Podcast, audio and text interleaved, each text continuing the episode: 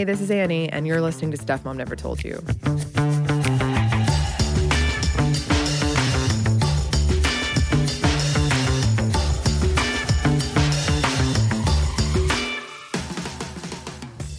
One of my favorite things about working on this show has been learning the histories of badass women I'd often, unfortunately, never heard of. And it is a shame because their stories and contributions are so inspiring. Back when I was a video producer for this show, I my favorite series we had, as I've mentioned before, was something called Herstory. Um, it, it's just I'm a big history fan, and I love learning more about these badass women. And one of my favorite historical figures I've learned about through working on this show is Shirley Chisholm. So, in honor of President's Day weekend here in the United States, here's a classic episode delving into the life and legacy of Shirley Chisholm. Welcome to Stuff Mom Never Told You from HowStuffWorks.com.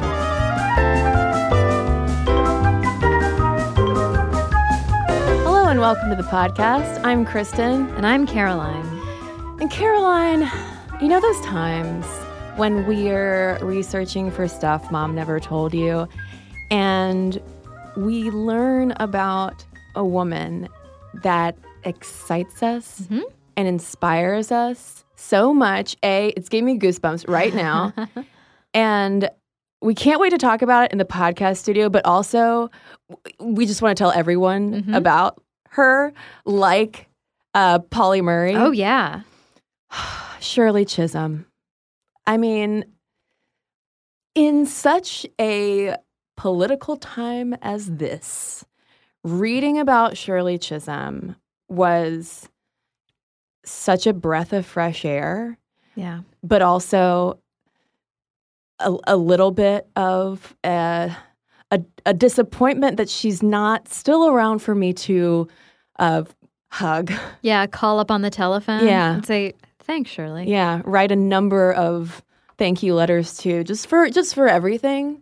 Because y'all, Shirley was a badass, and you need to know who she is, and you need to tell everybody you know about who she was. Yeah, unfortunately for all of us, she was a woman ahead of her time. Yeah. I mean, fortunately, because we have such a great story to tell about her, but unfortunately, because, well, being so ahead of her time, she was sort of kept out of the positions that she would have done so much great work in. And so, of course, Shirley Chisholm was the first African American woman in Congress and the first black woman to run for a major party's nomination for president, among many, many other firsts. But something that's really kind of beautiful and poetic about her is that in an interview in her later years, she would say, when I die, I want to be remembered as a woman who lived in the 20th century and who dared to be a catalyst for change. I don't want to be remembered as the first black woman who went to Congress, and I don't even want to be remembered as the first woman who happened to be black who ran for the presidency. I want to be remembered as a woman who fought for change in the 20th century. And so this episode is sort of a love letter to Shirley to not only educate you, our listeners, and to educate ourselves, and to provide this sort of inspirational figure for women in politics and in this country in general, but really to honor her memory and to tell you her story. And part of us honoring her is really diving into her complexity, her passion, and her brilliance that history just has not given her enough credit for. We need to know more about Shirley than the things, the individual things that she accomplished. We need to know how and why she did that. Um, and also, I mean, Shirley is just fabulous for her gift of gab. Yeah. Um, some of her quotes, like, I don't know. I mean, we literally could deliver this entire podcast in just Shirley Chisholm quotes um, because she was such an amazing figure for women in general. She was a staunch feminist in addition to being proud of her blackness. She was also proud of her womanness. Um, and she said at one point the emotional, sexual, and psychological stereotyping of females begins when the doctor says it's a girl. How ahead of her time is that? You know, who uh, quotes Shirley Chisholm quite a lot when he's talking about his own feminism is President Barack Obama. That's right. Who also posthumously awarded her with the Presidential Medal of Freedom. Yeah, in 2015. Which says so much about the respect and admiration that he has for her, mm-hmm. um, which just makes me makes me already miss him being in office. Um, but let's go back to Brooklyn in 1924. Uh, Shirley Anita St. Hill was born on November 20th of that year in Brooklyn to Charles St. Hill, who was a factory worker from Guyana, and Ruby Seale St. Hill, who was a seamstress from Barbados. And Shirley was the oldest of four daughters. Yeah, so she was around a lot of amazing women. It's no surprise that she grew up like all pro lady power.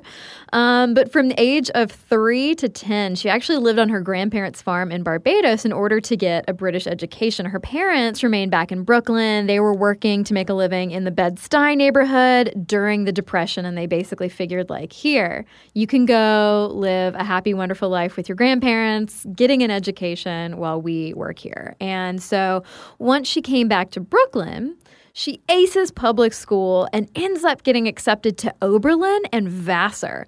She opts to go to Brooklyn College on scholarship. And here we see one of the first instances, and I love to talk about mentors and teachers and things like that on the podcast to show how kids get inspired to do things. Obviously, she was not a kid at the point that she was at college, but her political science professor, Louis Warsoff, encouraged her to consider a career in politics because of her, quote, quick mind and debating skills. But even at the time, Shirley's talking to Professor Lewis and she says, You know, I'm not so sure because I've got this double handicap. That was her quote. I've got this double handicap of being both black and a woman.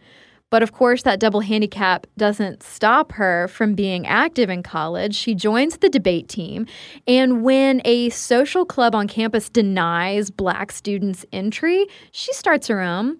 It's called Ipothia. And Ipothia actually stood for In Pursuit of the Highest in All. Can we start an Ipothia club? Can we? Yeah, can we get a chapter? Yeah, I don't know how you do that, but I, I but I think of, we'll just start with a framed portrait of Shirley Chisholm. Yeah. And a bottle of wine. That's right. um, so from there, in 1946, Shirley graduates cum laude with a sociology degree, and she begins working as a nursery school teacher.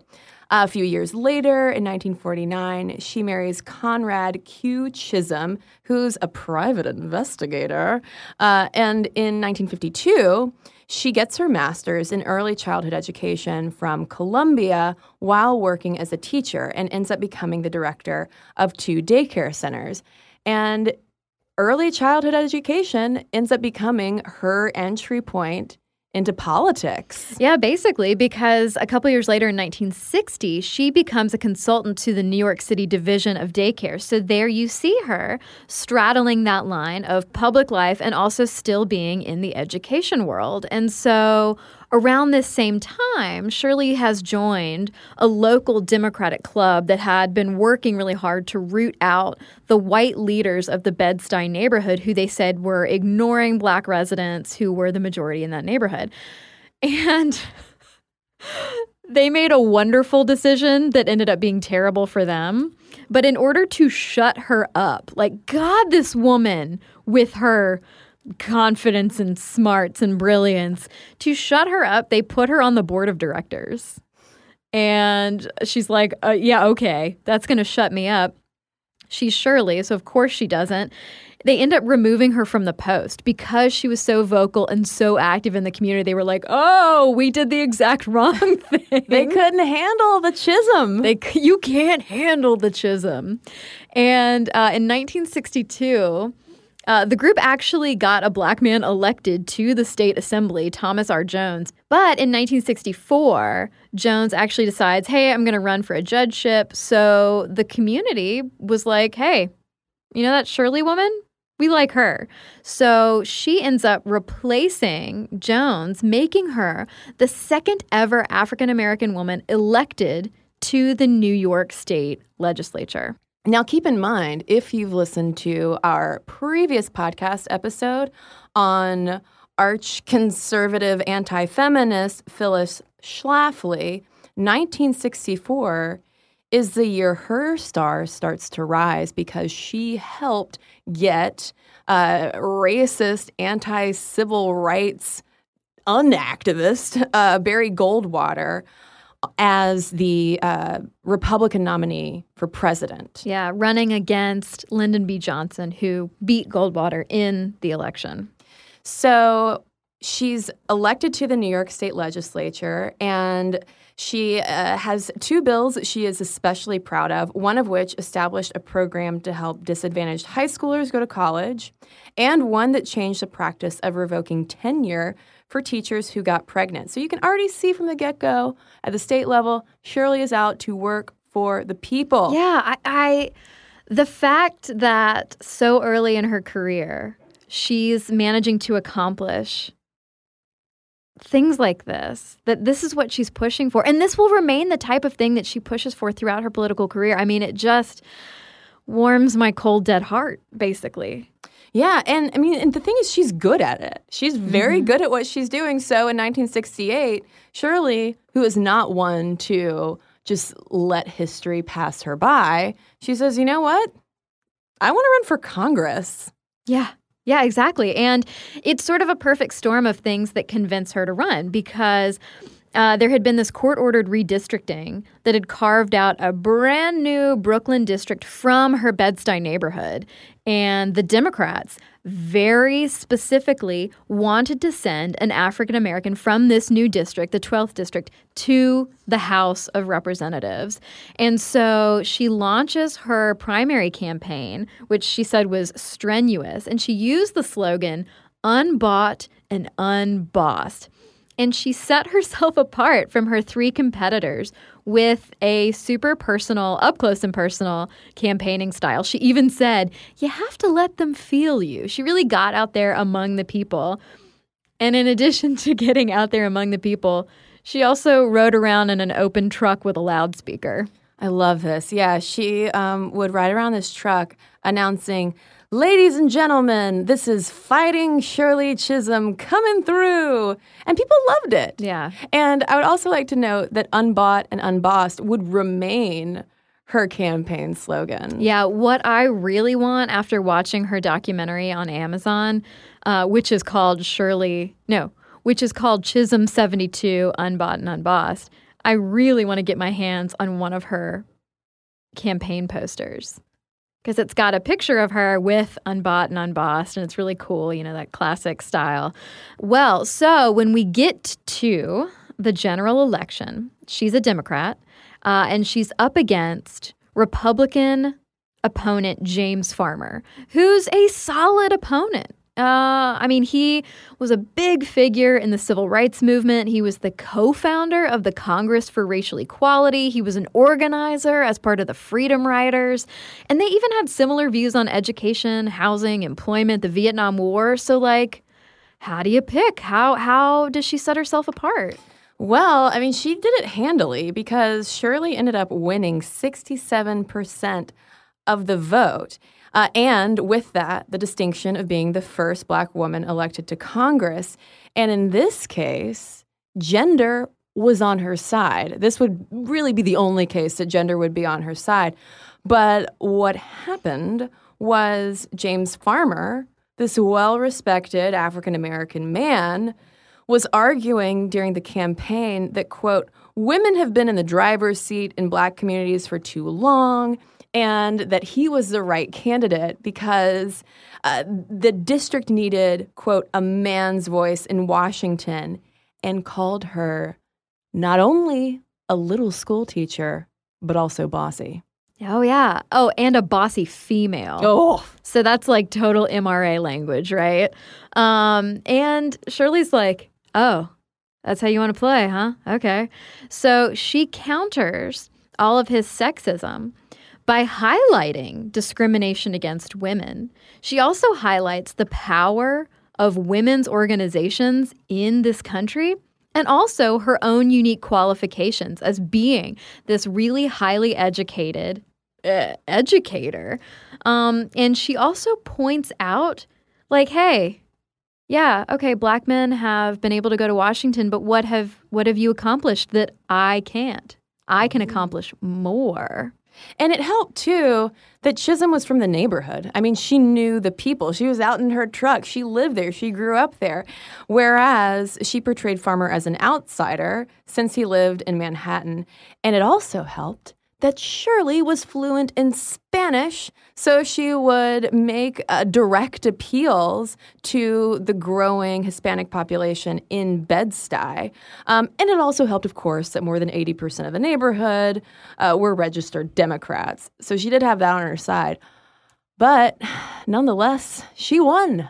Yeah, she won, and it's incredible. And like, I wish I weren't as shocked and surprised at that as I was. But through so much Sminty research, I'm like, wait, a woman and a woman of color beat a man by highlighting sexism? Well, and also beating a black man, Yeah. too. That broke my brain. I was like, wait, normally women are slammed for victimizing themselves if they talk about gender discrimination. And and but that that's how great she was. She even um, and this would be a couple years later, she would even go out door to door as a census worker because so many people in her Bed-Stuy neighborhood were suspicious of census workers, but there she was as that neighborhood gal going out and being able to really talk to them one on one. Well, that's the thing. She literally walked her talk. Yeah. And she knew what she was talking about.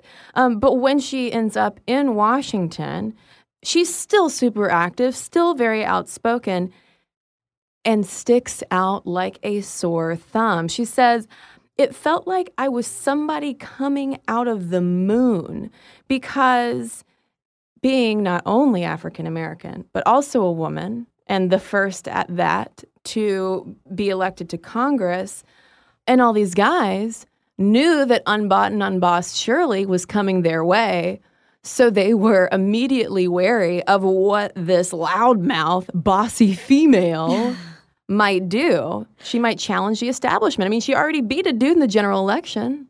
That's right. Yeah. And I mean, they were right to worry. Uh, she said, I have no intention of just sitting quietly and observing, which, by the way, is the expectation of any junior uh, Congress man or woman who comes in. Like, basically, oh, it's your first term. You're just going to sit quietly and observe. She's like, okay, like hell, I will. I intend to focus attention on the nation's problems. And so, in her first floor speech in March of 1969, she slams the Vietnam War. She vows to vote against any defense appropriation bill until the time comes, she said, when our values and priorities have been turned right side up again. And here she is actively championing all of those same causes that had always been so important to her. She sponsored increases in federal funding to extend the hours of daycare facilities, and she sponsored a guaranteed minimum annual income for families. She was looking out for people like her and people like the neighbors that she grew up around in Brooklyn. Yeah, she also launched a special supplemental nutrition program for women, infants, and children, which probably sounds a lot more familiar by its acronym WIC, which provides support for low income pregnant women. And she also fought for programs like Head Start and food stamps. She championed a bill to ensure domestic workers received benefits. She fought for immigrants' rights, and she helped establish the National Commission on Consumer Protection and Product Safety.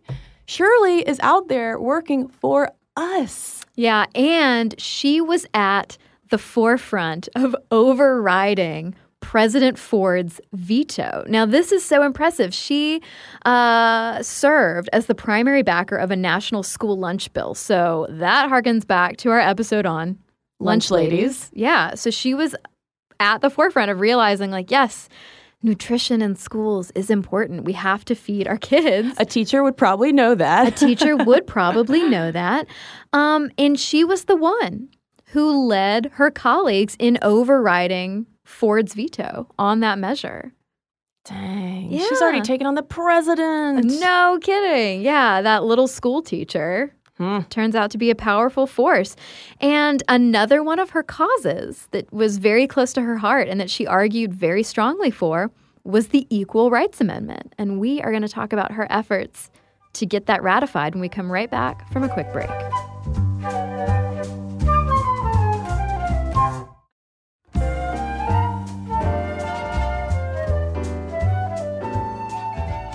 So, the Equal Rights Amendment was written by Alice Paul and first proposed back at the Seneca Falls Convention in 1923.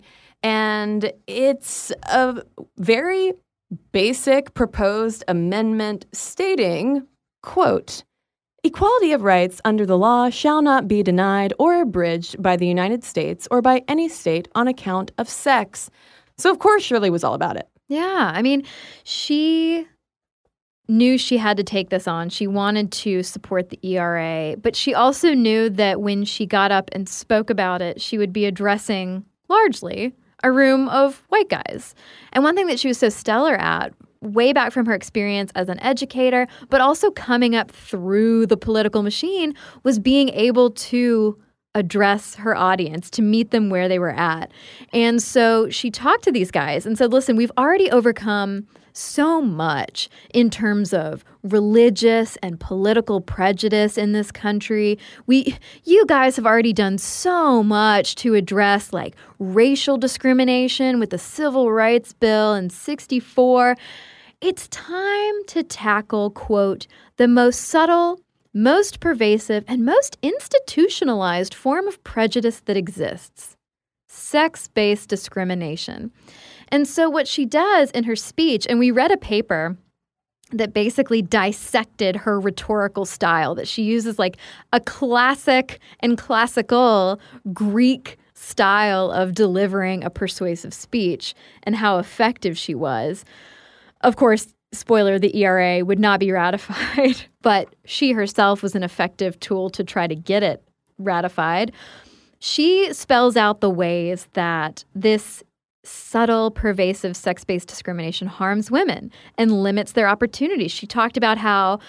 Uh, sex discrimination relegates women to low wage jobs. It excludes them from not only selective service, but from receiving the benefits, both personal and professional, of serving their country. Her argument was not only, and this was very important, her argument was not only that, like, hey, those military jobs pay really well and women should have access to well paying jobs, but hey, women love their country too. And women deserve the opportunity to serve that country in the best way they can. And that is being a member of the military. Uh, she talked about how women were still barred from some college campuses, kept out of some night jobs, and a lot of what she was talking about revolved around that idea of benevolent sexism. The stuff, as you will recall from our last episode, that Phyllis Schlafly so badly wanted to maintain.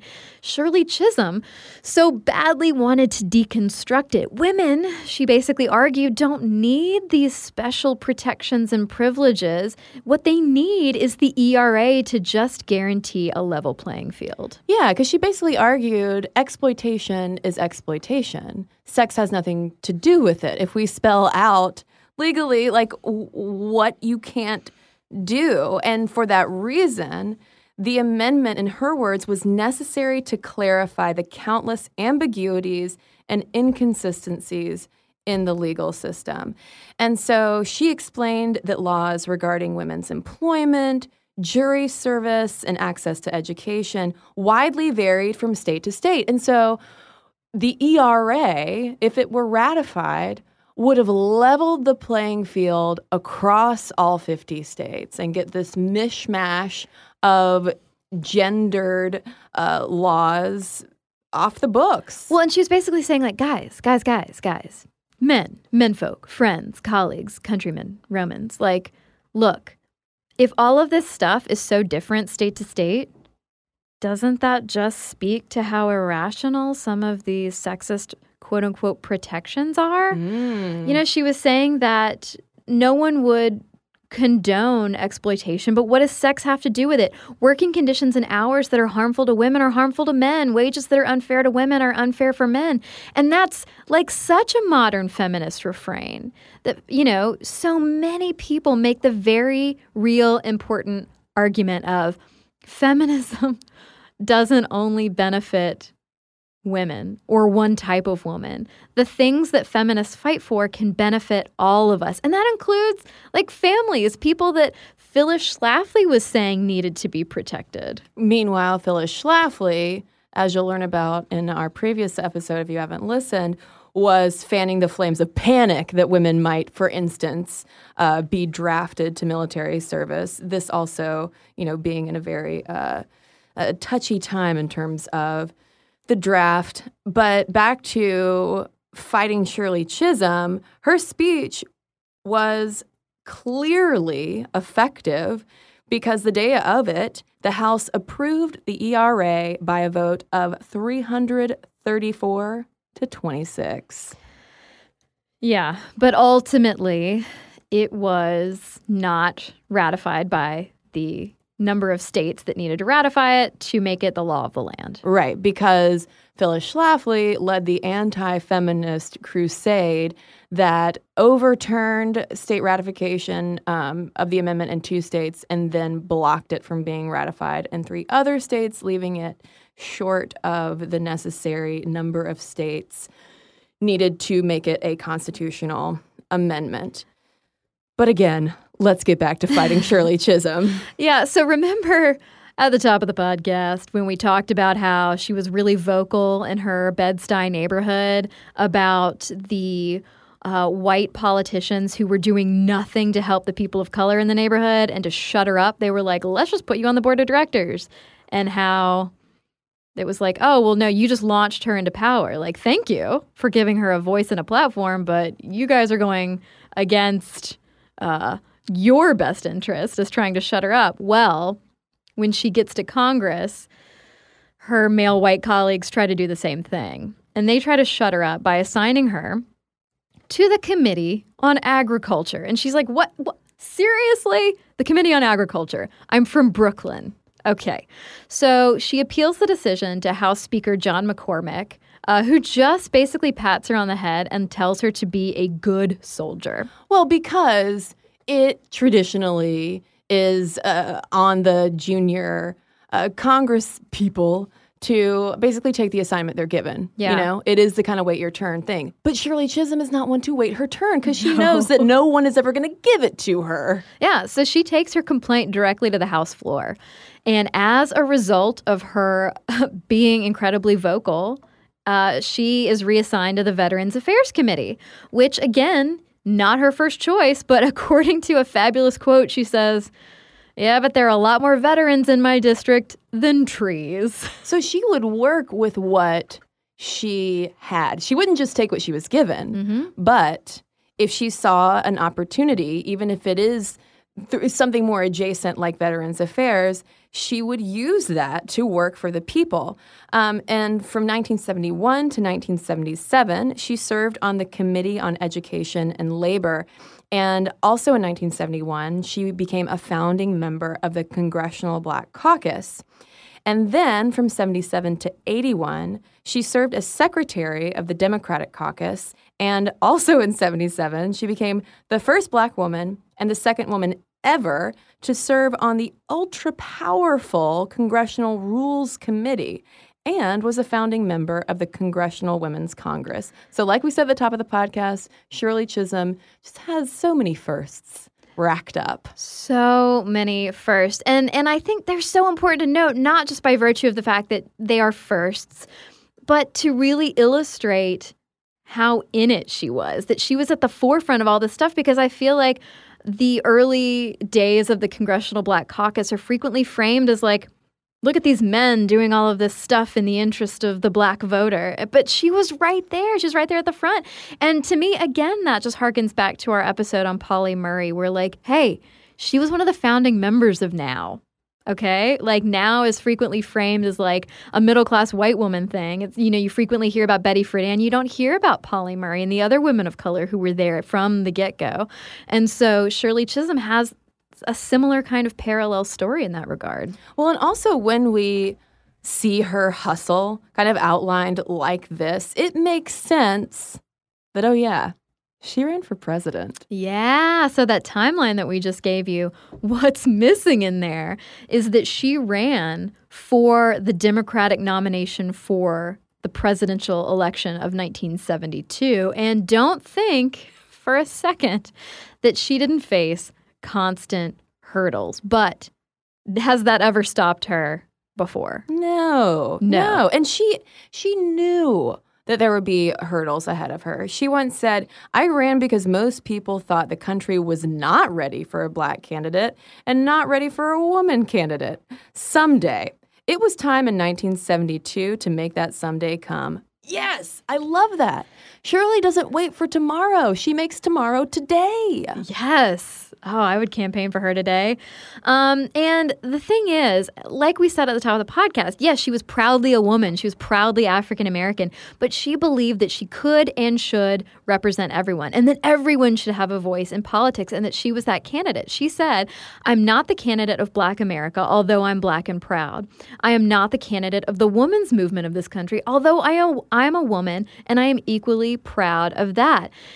And the thing is, she's like, here I am, ready to be the candidate of the every man and the every woman. But she still had people yelling at her on both sides because she was really discouraged to find that women didn't want her to discuss black issues, and black people didn't want her to discuss women's issues. But of course, you know, even though she was stuck between a rock and a hard place in that regard, that certainly didn't stop her from flexing her feminist muscles. One badge of hers or button that I'm certainly going to have to find on eBay and pay a million dollars for shows her face in the middle of the Venus symbol with the text to represent all Americans. I mean, truly like Pauli Murray, was so committed to intersectionality as well. She she knew that the that was part of her identity, and she couldn't and didn't want to divorce herself from that. Um, and the thing is, though, the deeper involved she got into politics and the further her presidential campaign went, the clearer it became to her that of the double jeopardy status that she possessed of being both black and female, gender was what held her back more because even feminists were split over her candidacy. And this was the most heartbreaking part of that uh, Shirley Chisholm 1972 documentary, where you see women like Bella Abzug and Gloria Steinem start to moonwalk slowly away from her. Yeah, so despite the fact that Shirley Chisholm had a ton of women and a ton of white second wave feminist women working in her campaign, ultimately, those heavy hitters like Abzug couldn't support her. And I mean that that sums up so much about politics in general. Um, basically, you had a lot of people arguing that they needed someone who could actually win. Um, and so, despite the fact that Chisholm had founded the National Women's Political Caucus with Betty Friedan, with Bella Abzug, and with Gloria Steinem, both Abzug and Steinem threw their support behind George McGovern. Uh, he basically had very similar policies and uh, platforms as Shirley Chisholm did. And so you had people like Abzug and Steinem who were like, I don't know. I mean, like, it's great that you're a woman and a woman of color and you're really educated and outspoken, but like, we think McGovern stands a way better chance of winning. And as women who are trying to get what we want for ourselves politically, we need to try to bet on the winning horse.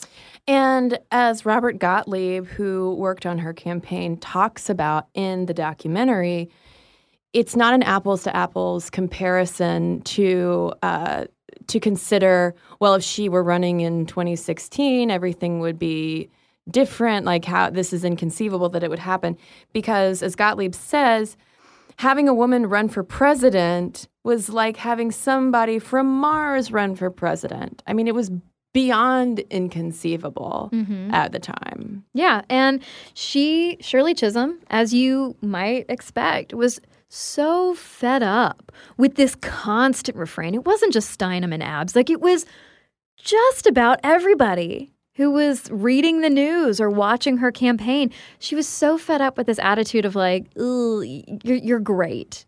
We're so glad you're doing this, but we need somebody who can actually win because she was like, look at my history. Well, yeah, because no one was arguing with her politics or right. against her politics. Right.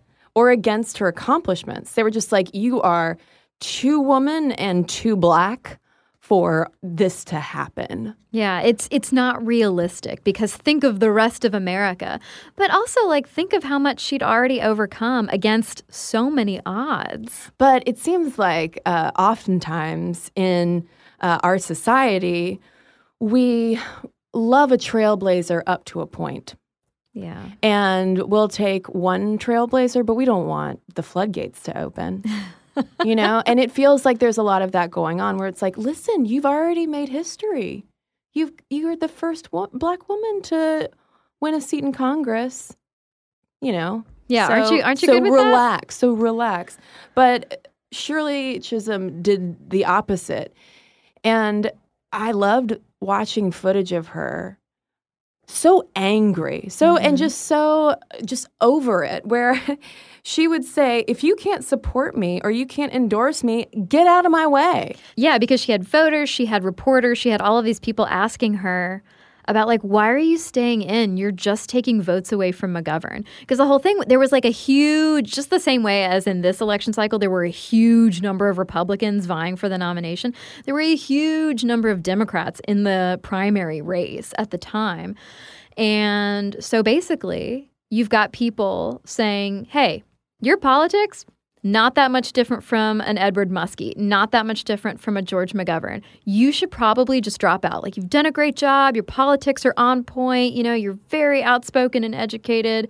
Uh, but I mean, white America, I don't know if they can take you. So let let George McGovern win and get those delegates so that he can go to the convention and clinch the nomination. Right, which absolutely echoes um, a lot of things that Bernie Sanders supporters heard mm-hmm. in this mm-hmm. past Democratic primary. Um, and also, this is this is rather reminiscent of well as well. She had to sue in order to participate in debates. Because people were that quick to dismiss her. She, you know, that they didn't even invite her to debates. And she became there's footage in this documentary you guys have to watch it um, from an, a television interview that has several of the uh, democratic contenders including chisholm on. And she becomes visibly fed up when the interviewer asked her which opponent she would support. And it's not that that language is like anti Shirley Chisholm specifically, because you hear that in every race. Like, hey, you know, well, everyone is uh, still asks every Republican politician, "Would you will you really support Donald Trump?" Yeah, well, yes, and so, but I think at that point, by the time this interviewer asks her the question, she's like, "Seriously." I am still a contender. Like, I'm still in this to win this. And the thing is, though, I mean, this was a this was a dangerous time and a dangerous race. George Wallace, the segregationist politician, was shot five times and mm-hmm. paralyzed from the waist down. And that's when he ultimately dropped out of the race.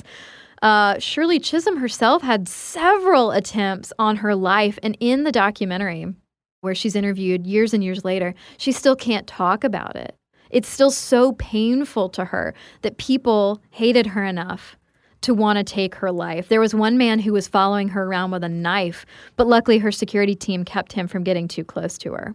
But even within the Congressional Black Caucus, which you would assume would be fully supporting her, Shirley found herself an outsider because some caucus members had wanted to rally behind black male candidates from each state who wouldn't be expected to win, but at the convention, those delegates would be so scattered that they could then leverage those collective delegates for those black candidates across those many states uh, on behalf of platforms that would um, help black the black population, like black voters.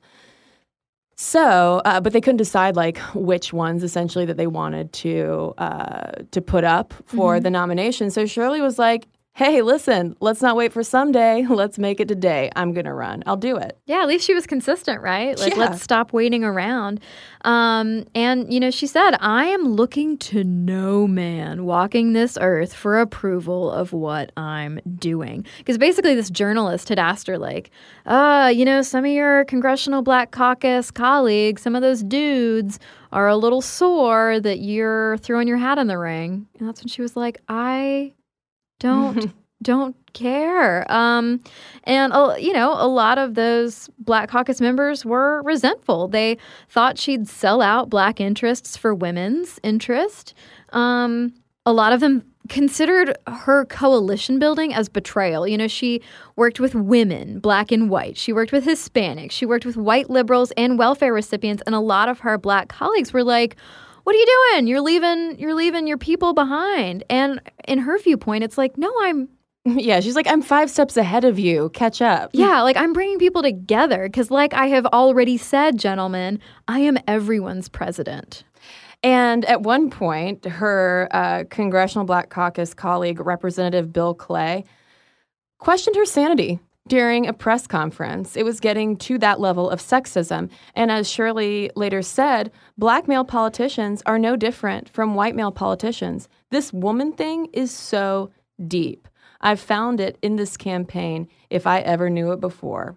Yeah, and a lot of her male Congressional Black Caucus colleagues ended up throwing their support just like Steinem and Abzug, behind people like George McGovern. Um, and that was for a lot of reasons. It went back to the whole belief of like, we need someone who can actually win. But as a lot of those men said on camera in interviews in the documentary, like, we need to hitch our wagon to a star. And if we are going to rise in the ranks of, you know, either our party or on the national political stage, we need to share the spotlight with the guy who's going to win. That operative word, of course, being like that guy. Right. who's going to win. Well, and Shirley did not give up all the way to the Democratic National Convention. She knew she was not going to win the nomination, but she also knew the potential leveraging power of delegates. So she showed up with 152 delegates, which was more than either Ed Muskie or Hubert Humphrey. And she was really hoping for a deadlocked convention in which she could use her delegates, say, like, listen, I will break the tie, I'll throw my delegates to you if uh, you will provide a black running mate. She also wanted to negotiate for a woman to serve in the cabinet and a Native American to serve as Secretary of the Interior. Yeah, talk about an intersectional politician because there's footage of her again saying, We need a Native American person as the Secretary of the Interior because these were their lands. Yeah. This was their land. Should they not have a representative in government who can have a say. But unfortunately, George McGovern had put together enough delegates uh, to where he, he didn't need Shirley's.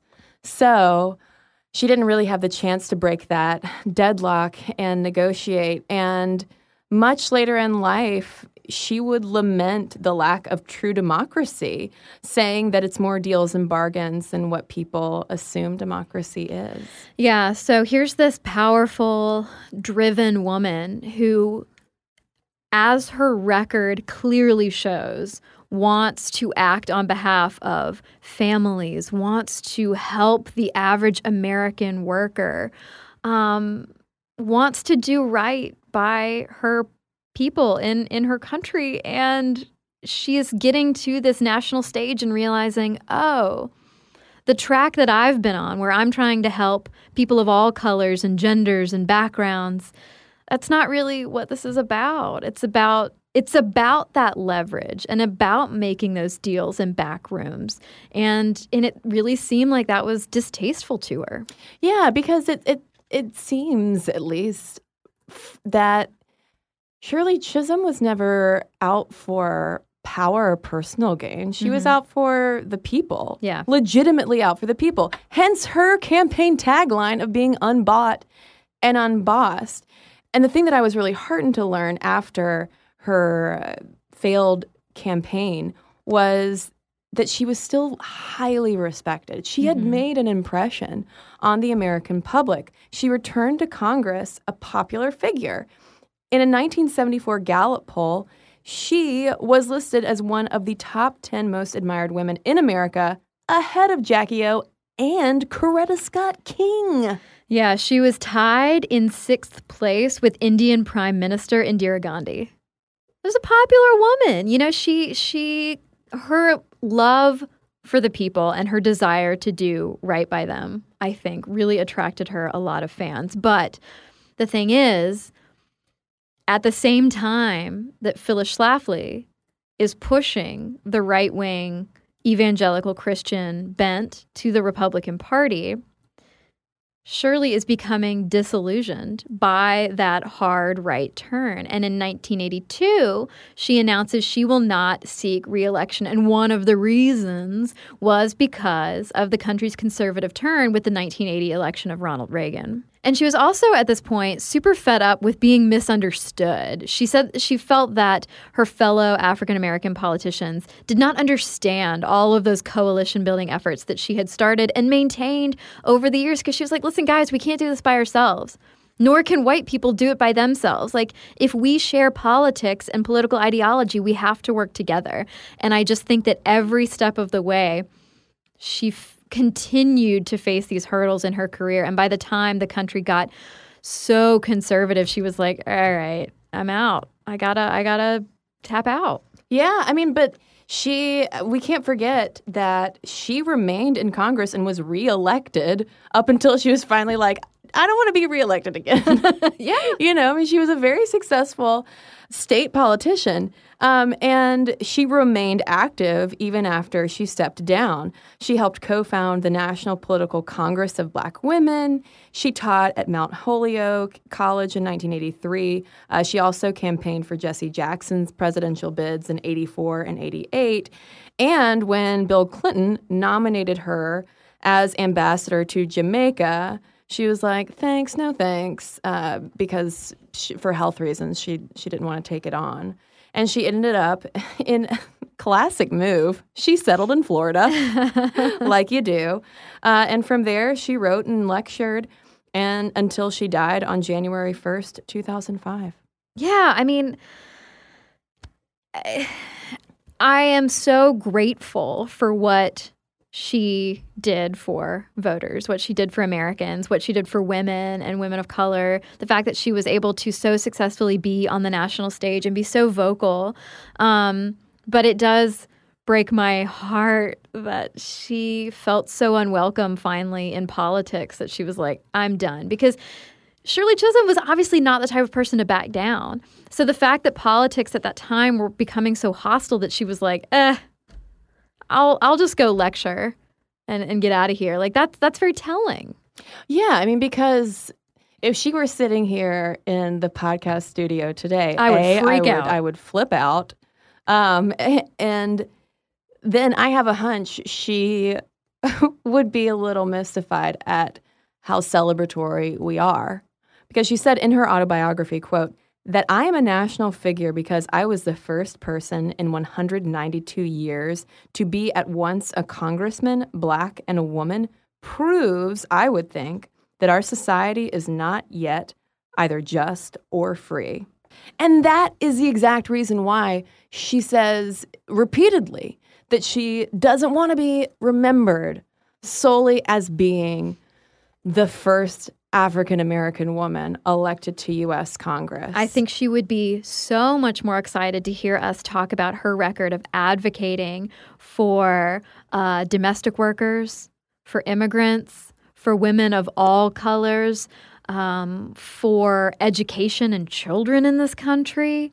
Um, you know, I, that's where she found her power and inspiration. Well, and one final quote of hers that this makes me think of is uh, sort of another way that she has phrased the whole thing of, you know, I want to be remembered as someone who fought for change in the 20th century. At one point, she also said, I want to be remembered as a woman who was herself. Mm-hmm.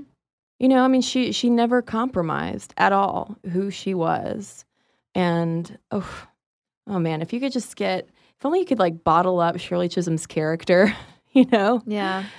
And sell it. I'd take it like a vitamin every day. Oh, as would I. And so I have really high hopes for this biopic. That, Oh, yeah. that Anika Noni Rose is supposedly working on. She's set to produce and star in it. And I will definitely eat that up if and when it comes to theaters. Absolutely. Um, so, listeners, we want to know from you. Had you known about Shirley Chisholm? Are you listening to this episode in Brooklyn, possibly in Bed-Stuy, and feeling a whole new significance for where you are? I hope you are. So, let us know your thoughts. Momstuff at howstuffworks.com is our email address. You can also tweet us at momstuffpodcast or message us on Facebook. And we've got a couple of messages to share with you right now.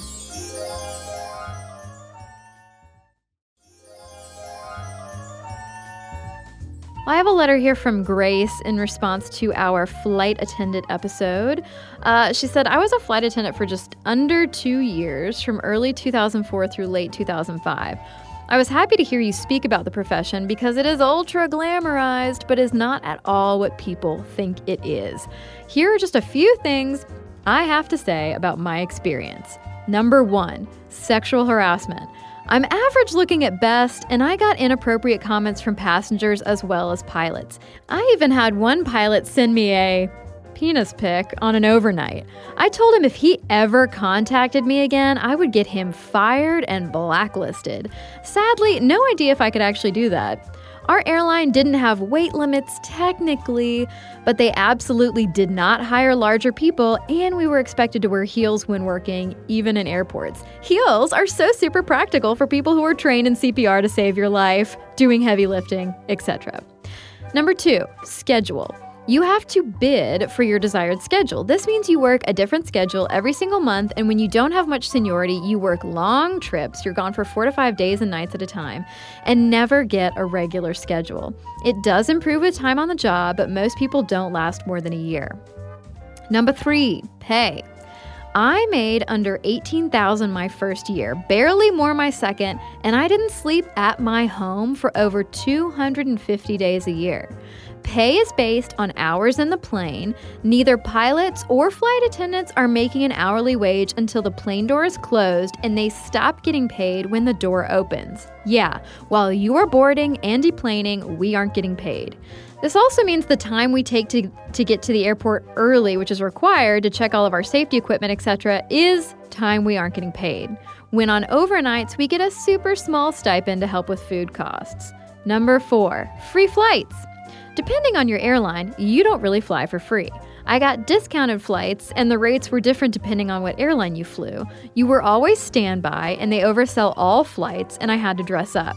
On top of which, I didn't make nearly enough money that I could afford to travel, even at a discount.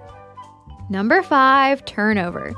Because the schedule sucks, the pay sucks, you are gone all the time, etc. Most people don't last longer than a year. Seems like a lot of companies do it on purpose because flight attendants make so little their first five years on the job that it keeps labor costs lower for them. And this is just scratching the surface for me. I know people who stayed with it, and once on the job about five years, you have more seniority, which improves the job quite a bit.